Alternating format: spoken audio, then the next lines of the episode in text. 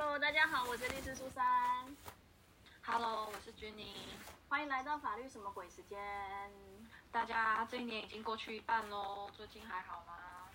就最近我看到一则新闻，其实我觉得看了就是有一点心疼，所以想来跟大家分享一下。好，请说是哪一则啊？就是我最近看了一则新闻，就是有一个男子，他将近快七十岁了，然后呢，因为他不忍心他的太太一直中风，就是躺在病床上，所以他在医院就用塑胶袋闷死了他的妻子，然后就被法院这边依家暴的杀人罪起诉。对，那但是这一则新闻为什么会让我特别去留意到他跟看他呢？因为其实说老实话，杀人罪这种案子其实。或许每天都有新闻会出现，可是为什么我会特别提到他？就是因为在这个案子当中，他的律师、他的辩护人定调他这个叫做慈悲谋杀，而且呢，检方也就是检察官这边跟他自己的律师这些难得的在攻防方面的方向都是一模一样的，他们都认为希望说可以对他是轻判。嗯，那我想一定是这个案子的。其他的条件，还有其他的情况，让大家对于这个案子的共识是非常一致的，意见是非常一致的。对，因为其实他们就是，哦、呃，他们有帮他做很多减刑的一些请求啦，像是他们就是说，哦，他有自首，而且他的情形就是足以去怜悯，就是诱诉他。因为其实依照我们杀人罪来讲，最低原则上是应该要最低是十年哦，哦，甚至会无期徒刑啊，或者是死刑。可是对于他的案件来讲，他是减半再减半了，因为他其实是因为他的太太真的已经是住院住了非常的久，那等于是说他们在很年轻的时候，他就一直在照顾他的太太。那这当中就是其实他说老实话，对太太真的是不离不弃。那可能真的是最后真的是太累了，那他可能他自己也觉得累，但是他也觉得他太太很累，所以他后来就是在医院就是用。装卫生纸的塑胶袋把他妻子太太闷死，然后而且他闷死以后，他马上就走到护理站去说：“我帮我我的太太就是解脱了这样子。”对啊，因为你刚刚说这名男子他年约七十岁嘛，那如果太太中风了三十年，那代表从四十岁开始他就照顾起太太，持续三十年，真的是已经超过了他人生大部分的时间呢。对啊，所以其实。在这个情况之下，其实他的律师就有主张说，他其实，在情感层面他自己也很痛苦，而且就像你讲，他照顾那么久，其实他年纪也大了，他的身体也逐渐变差了。那其实或许说老实话，他可能自己也都需要被人家照顾了，而且他其实还有还有工作，他还要工作，同时还要照顾他的妻子。那法官这边是也是认为，就是说他其实照顾常年就是照顾他的太太，他根本几乎也没有自己的生活。那他就算是身体自己也开始出现一些状况，他还是自己亲自的在照顾他的太太，并没有把他太太送到什么长照机构这些。那其实就是认为说，他去这样终结了他太太的生命。其实说老实话，他说不定他也很痛苦。所以在这些情况下，其实他们觉得说，说不定他自己也快要倒下去了。那在这些种种情形下，所以认为说，其实该可以让他减刑的话，就帮他减刑吧，这样。嗯，对啊。哇，就是新闻有写的比较详细啦，说这名男子他跟太太就是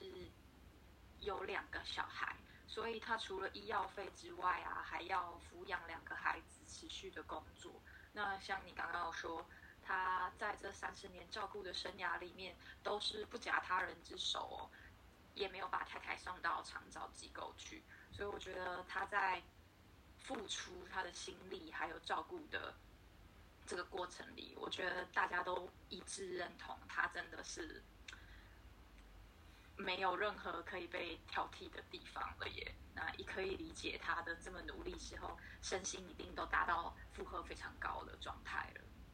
对啊，那其实我觉得他这个新闻也反映出来，就是我们现在每年其实选举都会提到像长照这些议题，但是真的有没有很用尽心力去协助他们、帮助他们？我觉得真的是一个问题耶，因为我相信类似这样辛苦的人，这种绝对不会是一个个案而已。对，而且我觉得在法律上啊，我们或许在这件案子上面可以减刑再减刑，但是法律的制定上面对于这种情况还是有就是罪行的定定，所以其实，在社会上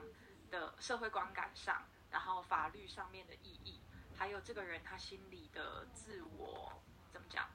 他自我的批判也非常的重，所以我觉得再看看法律上有没有什么可以让这些社会现象越来越普遍的时候，法律可以跟上做点什么。因为其实像类似这样案子，其实也是在照顾这种长者方面啊，其实很辛苦的案件，真的也是非常的多。甚至像我们最近几年也真的非常多这种长辈，就是向自己的子女去请求要给付抚养费，或是尽到他那个抚养义务等等的。那在我们法律上，当然有些人会说，他可能从来没照顾我，我想要减轻或免除。所以其实这一类的案子也非常多，甚至是呃有些老人家真的他自己也觉得说。哦，他可能以前都没有照顾他小孩，可是他现在真的年纪大了，他需要人来抚养他，那他怎么办？他就会仰赖我们的社会局，就是政府。可是政府有时候在社会局这一块，他们就会说啊，可是我查了以后发现你其实是有小孩、有子女的，那其实是不是应该先叫你的小孩来尽这些义务？所以其实就会感觉好像一直在踢来踢去、踢来踢去，有没有什么可以直接好好去一次解决这些事情的？好像就是。比较没有这么有效率的方法，这样子。嗯，对，我想，呃，看到网友还有留言说，像现在这个这个长期重病然后卧床的案子啊，他们也在讨论安乐死还有长照之间的这些关系。我觉得这些都是这个讨论议题里面会被涵盖的内容。然后就像你讲的，青年的呃劳动人口，那还要负责照顾。长辈像这样子的责任，在法律上还有社会政府上面，能不能够做一些分担跟照顾，也是一个要包含进去讨论的内容。对啊，虽然其实最近这几年因为疫情的关系啊，然后其实就是有被被人家开玩笑，就是说呃让让因为这个疫情啊，就是某种程度上减稍微减轻了一些这种老人的议题的负担，或者是照顾老人的负担啊。太地狱了吧，这个话题。对。但是我觉得这个问题它其实就是已经存在了，它其实就是应该去解决的。因为真的我们嗯医疗设备越来越好，那其实大部分长者活的那个年龄越来越长了。那其实真的医除了医疗方面的需求之外，我觉得还有很多方面的需求可能也是逐渐增加。那说老实话，像社工啊，或者是照顾这些。长者的这些工作其实也都非常辛苦。那我们的社会到底有没有让这些辛苦有等比例的代价，让人真的愿意去做这些工作，真的好好去尽到照顾的责任？其实我觉得这是真的是一连串的社会问题。嗯，想到我之后可能也快要变老了，真是让我不得不想好好思考。你已经想的有点太遥远了。如果我碰到这样的情况的时候，我该怎么办呢？所以我觉得其实看到这一则新闻，我觉得其实有点心疼啊，所以才会想要拿出来跟大家讲。但是呢，我真的必须说，杀人罪其实是判的很重的，像这样的案例真的是很少很罕见。但是我不敢说未来它会不会增加，因为真的有时候这种心理跟生理的压力重重的堆叠下来的时候，其实有时候真的这种人伦悲剧会还是有可能再现的啦。对，因为像我记得我们前几集有讨论一些杀人罪的特殊情况嘛，那就是因为那些情况非常的特殊，才会被定在法律里面。但是随着我们社会的环境变化，现在我们讨论的这个长照，还有嗯照顾的内容，以及就是久病厌世的人，他们被别人帮助要结束生命这些案例，好像也越来越多。那是不是法律也要有一点变化？我觉得这也是大家可以思考的一个方向。而且像我刚刚讲，其实不是只有法律，连我们行政机关也有很多地方需要去做调整。因为其实真的，呃，类似这种，比如说呃，长照或者是老人家需要照顾，或者小孩家暴这些，其实很多东西都是归于像社会局这种行政机关他们要去处理的。可是如果当他们什么都要做决定，都要要求法院的时候，其实某种程度上真的也是在踢皮球了。那我觉得最可怜的就是这些有需求的人。嗯，我觉得讲踢皮球都是想要讲一个负责任的一个归属，那想要找一个原因或是解决方案。但我们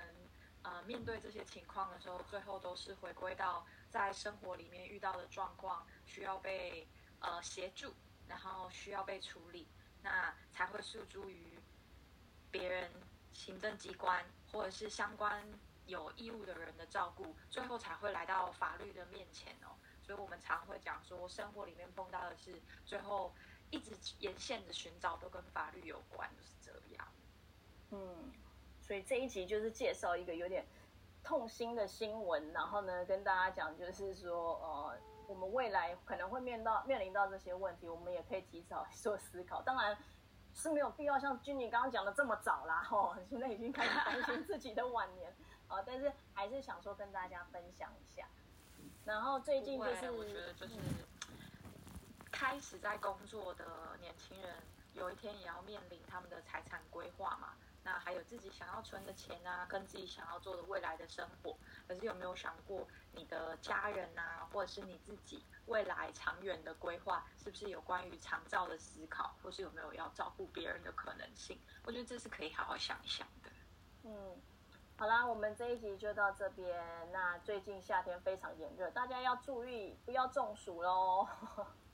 对，如果你对我们今天讨论这个议题有一些自己的想法和看法，欢迎你告诉我们哦。好，那我们这一集就到这边喽，谢谢，拜拜，拜拜。